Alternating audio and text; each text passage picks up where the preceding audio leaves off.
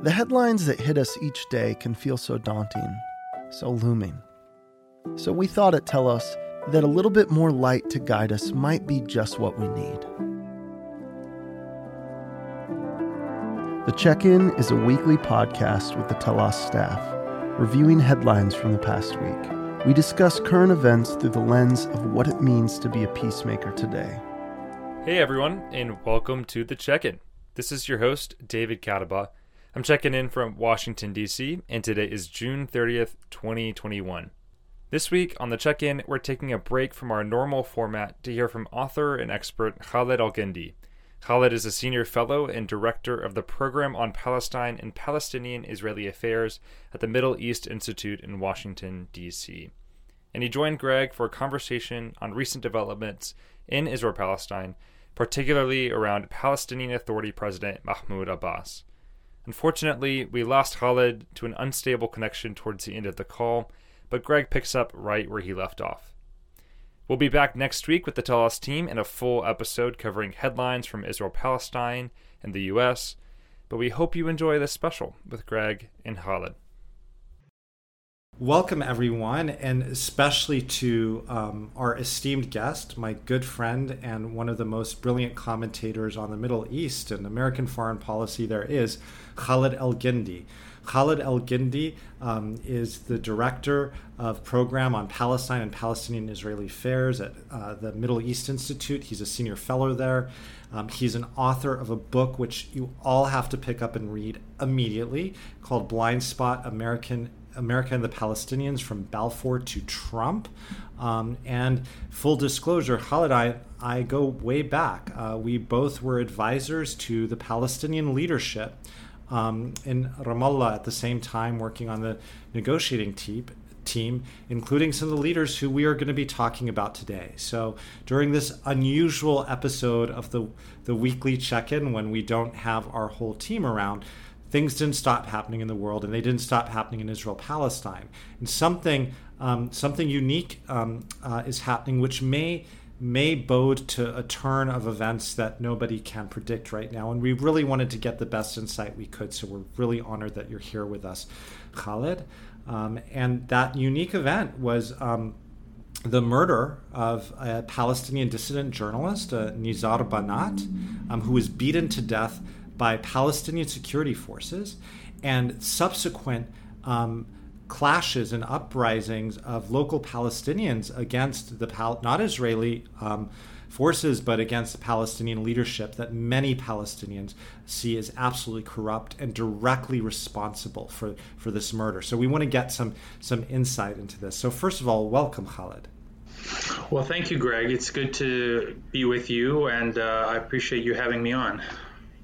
Well, it's certainly my honor and our guests as they're about to find out. So let's go back to some basics because this can be like really complicated. Um, so President Abbas, President Mahmoud Abbas, he's the head of the Palestinian Authority and he's also the chairman of the PLO. And like, you know, we don't want to get all into algebra here, but sometimes this complicates the story. So let's just get straight like who is he? What's the Palestinian Authority? What's it responsible for? How does that relate to the PLO? Yeah, it can be kind of confusing because Palestinians have, in essence, two political institutions um, that uh, represent their kind of political address. There is the Palestinian Authority, and then there's the, the Palestine Liberation Organization, or the PLO. Uh, Mahmoud Abbas is the leader of both. The, the, the, the lines between the two are sometimes blurred. Um, but very broadly, the, the PLO is the uh, umbrella organization that represents all Palestinians inside and outside of Palestine um, and is the political address internationally. It is the party that signs agreements with Israel. Um, that's the PLO and not the Palestinian Authority. The Palestinian Authority is an administrative body that was created by the Oslo Accords in the 1990s to administer uh, those areas of the West Bank that Palestinians had limited, were, were, were granted by Israel kind of limited autonomy, uh, which is about 20% of the West Bank and uh, in previously in the Gaza Strip, but of course, since the split with uh, Hamas, uh, Hamas controls the Gaza Strip, whereas the Palestinian Authority controls um, uh, its area of jurisdiction in the West Bank. And um, as I said, Mahmoud Abbas is the leader of both the PA and the PLO. Yeah, so Mahmoud Abbas, Abu Mazen, President Abbas, all these terms we hear about this man who both of us actually personally advised for uh, full full disclosure here. Um, he's been in charge of the PA now um, since 2006, correct? Uh, yeah, actually, 2005 he was elected, um, and uh, he is now in his, uh, I guess, uh, what is that, 16th year of a four-year term. Um, but which is par for the course given that Oslo is in the 28th year of a five year interim period. So that's kind yeah. of the norm in this process. And so, for anybody who missed the joke, it was a kind of funny, um, snarky joke. Oslo refers to the Oslo peace process that began in 1993. Remember Yasser Arafat, Yitzhak Rabin, President Clinton on the White House lawn. And that process, that peace process, was supposed to end after five years with two states for two peoples, Israel and a Palestinian state. And now, obviously, we're well past 1993. So, just as Oslo's five year term was extended, so has President Abbas's term been extended. But Khaled, like, tell me, Palestinians were recently supposed to have elections, and I know from my own family on the ground, people were really excited about these elections, not just for the PA, but with respect to the PLO, at the local level, at the presidential level. There were more than a million new people who had registered Palestinians for the first time to vote. And then what happened? President Abbas surprised everyone uh, back in December, I think it was, when he announced these elections. And he announced that elections would be held for the PLO's parliament, the Palestine National Council, for the, Palis- the PA's parliament, the Palestinian Legislative Council, and for the presidency. They would be held in, uh, in sequence. Um, at various stages in the summer, starting with the PLC elections in May. And then at the, and, you know, as you said, there was a lot of excitement. There was, you know, several hundred uh, uh, candidates who, who were registered and I forget exactly how many lists, but dozens of, of electoral lists that were uh, planning to contest the elections. All the major parties had lists, in addition to a number of, of, independent groups. Um, and at the very last minute, uh, Mahmoud Abbas uh, basically pulled the plug and canceled those elections um, uh, just before they were uh, about to be held. And so there was already a lot of public frustration um, even before the current unrest. You know, and and the, the both Abbas and the PA were quite unpopular, uh, frankly, for for years. You know, if you look at the polling Abbas's poll numbers are abysmal. I mean, I think consistently every poll has shown since, uh, from what I've seen since at least 2016, that about two thirds of the Palestinian public uh, want him to resign. Um, that is, you know, that's before the current, you know, crisis with the killing of Nizar Banat and before the cancellation of elections. So his popularity right now is really at an all-time low.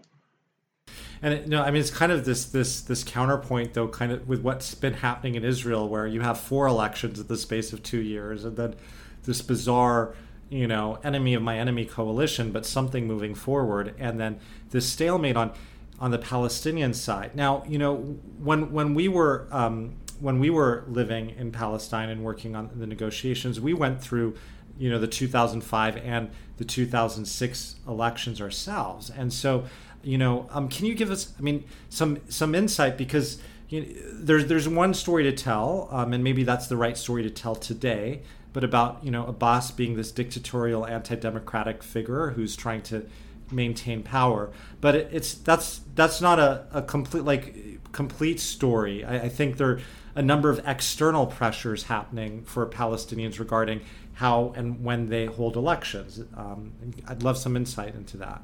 Yeah, I mean the the the the full story is Mahmoud Abbas uh, didn't always, you know, he wasn't always the kind of paranoid, autocratic, intolerant ruler that he seems to have become now.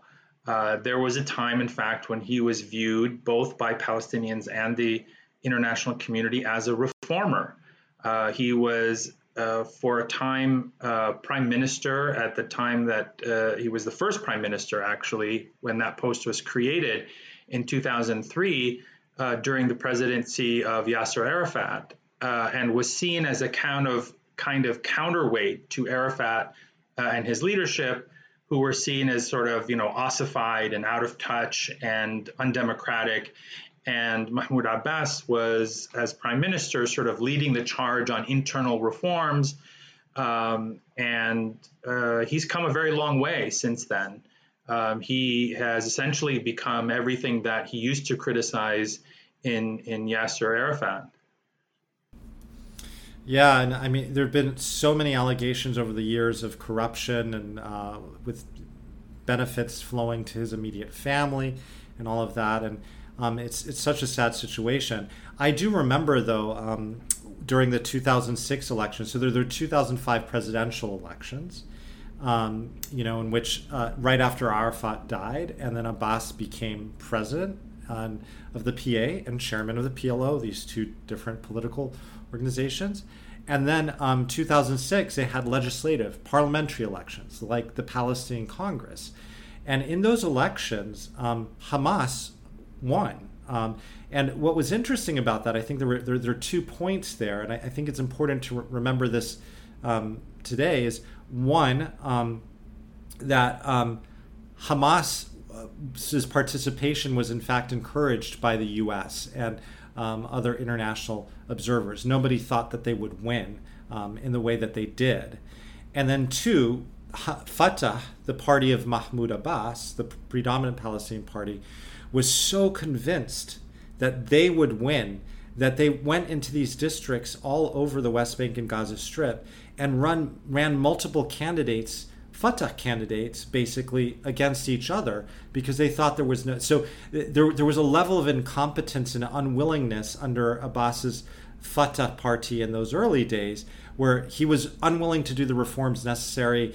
Um, and so he used elections as a, as a means to sort of, you know, get rid of people from the Fatah movement that he didn't want in positions of leadership, but it really backfired. And so I think there, there are these two stories that are seated back there, and you might disagree with my analysis, and please do. But one of sort of the international pressures on Palestinians to have elections in a particular way, and two, um, President Abbas's leadership and kind of like unwillingness to actually take steps to reform, which which kind of backfired. And that leads us to where we are today, where the international community for many years didn't want elections for fear that Hamas would do better. So, you know, not to excuse anything that happened today, but there is this kind of complex backstory. I don't know how much of that you would agree with or push back on, Khaled. I mean, the the picture that you painted of, of 2006 is exactly right. I mean, at the time, the the, the Americans were pushing hard for a Palestinian election uh, because it was part of their freedom agenda and all of that. They were pushing for elections everywhere. Um, they since learned to regret that when the wrong people, quote unquote, were winning those elections, including in Palestine. Um, and and Abbas uh, was convinced, as you said, that that Fatah, his Fatah party, would come out ahead quite easily. Um, uh, they, even though, as you said, they were quite undisciplined, even running multiple candidates uh, in the same uh, same districts and sort of undercutting each other. Um, and so Ham- Fatah might have won those elections if they had actually just been more disciplined. Uh, but uh, but again, I, I, think this this speaks to uh, the ossification of the party and sort of being out of touch with uh, their constituency. Um, and so, uh, you know, fast forward to 2021, uh, and you have an even more out of touch leadership And it is largely, I think, a result of those events in 2006, where even though they lost an election, they are still in power, um, in large part because the United States and the international community rejected the outcome of those elections because, as you said, Hamas won. Uh, and it won a pretty solid majority in the in the parliament, and so had the ability to form a government on its own the US and the European Union uh, boycotted uh, that government, uh, deprived it of, of funding. Um, and, you know, as you and I remember from being there, it was quite a difficult time uh, in economic terms and, and even in humanitarian terms in the West Bank when uh, it wasn't just, you know, Gaza that was isolated, the West Bank was also isolated and deprived of international funding. So uh, that set up the situation for the split between Hamas and Fatah in 2007. Um, and and uh, Hamas took over control of the Gaza Strip, and uh, Fatah continued to rule in the West Bank, or I should say, to administer those parts that, that were under its you know jurisdiction. Um, and so here we are today, 16 years later or, or you know, 14, 15 years later, and the same people are in power and are even more detached from their constituency because there is no accountability. Uh, there's no price for losing an election. Um, the parliament doesn't function, so there's no oversight. There's no one to hold their feet to the fire and say, uh, we want you to explain uh, X, Y, Z in the national budget, or we want you to to account for the actions of the security forces. There's none of that um, because you have no functioning institutions with the exception of Mahmoud Abbas, who rules uh, by decree. And so it was because of that that people got so excited about having uh, an election because you'd finally be able to get, as flawed as the process was going to be, you'd finally be able to get some uh, parliamentary oversight, some pushback on the powers of the presidency, uh, and now uh, we have none of that. Uh, but we have somebody who was vocal on Facebook and arrested multiple times for Facebook post, beaten to death in front of his family. Yeah, and not just not just that. I mean, as you said, he was arrested multiple times, but he was also uh, harassed quite a bit. I mean, there were uh, thugs, presumably loyalists to the president, who uh, would shoot at his home, you know, fire live ammunition at his home. Uh, it didn't deter him. I can remember uh, videos in which he would that he would post on on Facebook saying, um, you know, this evening they fired shots into my home. I have a small child who is just 40 days old. This was, you know, obviously a few weeks ago, and um, he remained undeterred in speaking out against uh, against the, the, the president and what he saw as a very corrupt system that he was running, and he paid with his life for that. Um, and and this is a common pattern. It may not be everyone who gets their home shot at or is arrested or beaten, um, but there have been many, many arrests uh, of people for posting things on Facebook that are seen as critical of uh, of Abbas's leadership.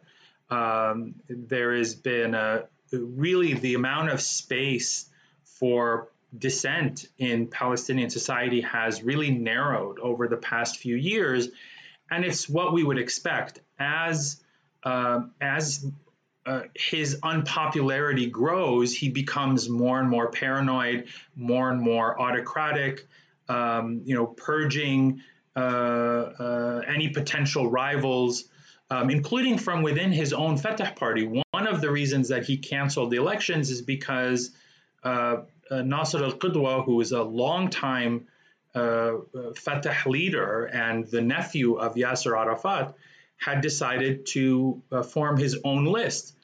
And that threatened the official Fatah list uh, in the elections. And uh, part of that list was, you know, that list was going to be supported by Marwan Barghouti, who is uh, in prison right now um, as one of the leaders of the of the Intifada uh, 20 years ago. Um, he's been imprisoned by Israel, and um, he's actually uh, probably the most popular Palestinian leader alive, uh, even though he is currently in an Israeli prison. And so that really threatened uh, Abbas and his Fatah party. So he basically disowned him. And uh, the prospect of this division within Fatah wasn't looking good for their electoral prospects. So, so that's one of the reasons that led him to cancel the elections. Right. Well, I know we only have a few minutes left, and this may be feel overwhelming and incredibly depressing for our listeners. I'll tell you, it's you know, for for many Palestinians, this is you know they, they feel it from every side. You know, from um, the fact that they feel the international community has abandoned them, to obviously the conflict with Israel, to the the exploitation and abandonment from um, other Arab states, to their own leadership, including both uh, you know Abbas, Fatah, and Hamas. And so you know the, the average people on the street. Um, uh, the vast majority of Palestinians really feel um, particularly vulnerable and alone. And we saw that in the streets of our old hometown, Ramallah, with um, thousands of people out pro- protesting in the streets, um, but being brutally, um, brutally suppressed by uh, Palestinian Authority security forces, right? Yeah, and I've just seen reports today that the Palestinian Authority has put in a request to Israel to allow more munitions and riot gear uh, into uh, the occupied territories for the use of the PA to to help them, you know, quash these protests, which is very very disturbing development. Um, and it seems that they've not learned any lessons at all um, it, it will, you know, that the optics of that, uh, in addition to the reality of that, is, I think, really negative because it will only reinforce the perception on the street that the Palestinian Authority is a subcontractor for the Israeli occupation and that they are uh, doing the dirty work for Israel um, uh, by by suppressing their own people. Uh, so it's not going to win them any uh, any support for sure. Well, I want to transition very briefly to one other important conversation just to mention today. Before we do that, I want to tell our listeners, so many who have been to Palestine, um, this is a time to just send a note to your friends out there and to also amplify some of the voices of the incredible people on the ground that you have met, come to know, come to love, who are doing incredible work they, the context they're doing it in is really horrendous. But as we saw with the ceasefire, the fact that you all stood up and spoke up, um, 2000, you know, uh, 14, it took 100 days and thousand, uh, 50 days rather, and thousands dead before we got to ceasefire. It was just sadly a few hundred lives, but 10 days this time because more people were speaking up. And we've seen this sea change of opinion in our communities. So I want to encourage you that, that feels bleak right now, but send notes of hope, donations, whatever it is to the people you know. Amplify the stories. That works. There's no quick way out of this. Um, but there is another difficult piece of news coming out of Jerusalem today. We heard a lot about Sheikh Jarrah and the forced removal of Palestinian, pending forced removal of Palestinians from their home in this Jerusalem neighborhood um, of seven families there. But this is coming to fruition today in Silwan for the establishment of an archaeological um, park. 1,500 people, if I'm not mistaken, are facing uh, forced displacement um, from their homes right now. Can you share more about that, Khaled? Yeah, it's a it's a very complex situation, both in Sheikh Jarrah and Silwan. But but there are there are key uh, parts of those neighborhoods that have been uh, identified really by settler groups and uh, with the collusion and support of the Israeli state and and all of its resources um, to to essentially take over um, uh, various parts of these neighborhoods in order to complete a ring of settlements around the old city. If you imagine, of course, the old city is the big prize in Jerusalem. It is the really the crown jewel of, of Jerusalem. Uh, and the the goal is to encircle, you know, most of that area around the old city is still overwhelmingly Palestinian, um, even 54 years later. Uh, and so the radical settler groups uh, who are motivated. Okay, we lost Khaled Elgindy. Um, we may not be able to get him back, but he, what he was saying and what I want you to know, and we'll close this conversation out, um, is that um, there is an uptick in Jerusalem of uh, these forced removals of people from people from their homes, inspired by um, settler groups in combination with the Israeli government. Um, so this is similar to what we were seeing in Sheikh Jarrah. It's related, um, and it's happening today. And a butcher shop was demolished yesterday. Nobody's been uh, forced from their home to yet what we know, but everything is, is in place to make that happen. This is a terrifying development um, for these particular families, for the city of Jerusalem. It does take our, our vigilance. I think um, you know we like to focus on the principles and practices of, of peacemaking, and one of the things to remember in moments like these, when it's dark and it's complex, and we don't have an easy way out, is to come back to those principles. Even the first principle of peacemaking, which is growth, that change is always possible. It's always possible, even in moments like these. But it's only possible when we choose to pay attention and when we choose to act. And we may not have the resources, the skills, the ability to act in the way that we would want in a particular moment. We can't save people's homes from being demolished today necessarily. But we know that practicing peacemaking, listening to understand, holding competing truths in tension, owning our own agency and responsibility, self interrogating and advocating, speaking up, sharing these stories. All of this is what has gotten us to better world before and will get us to better world now. So I ask you, even though this was a tough conversation to have, um, one, thank you to Khaled, who's no longer on this particular podcast. But thank you to all of you. Um, continue listening, continue learning, but speak out share in ways that are appropriate um, on your social media or with your family, whatever works for you. But know that having these conversations matters. It saves lives. And one day, as our movement grows and we can finally hold power to account, we might actually be able to stop some of these demolitions in the future.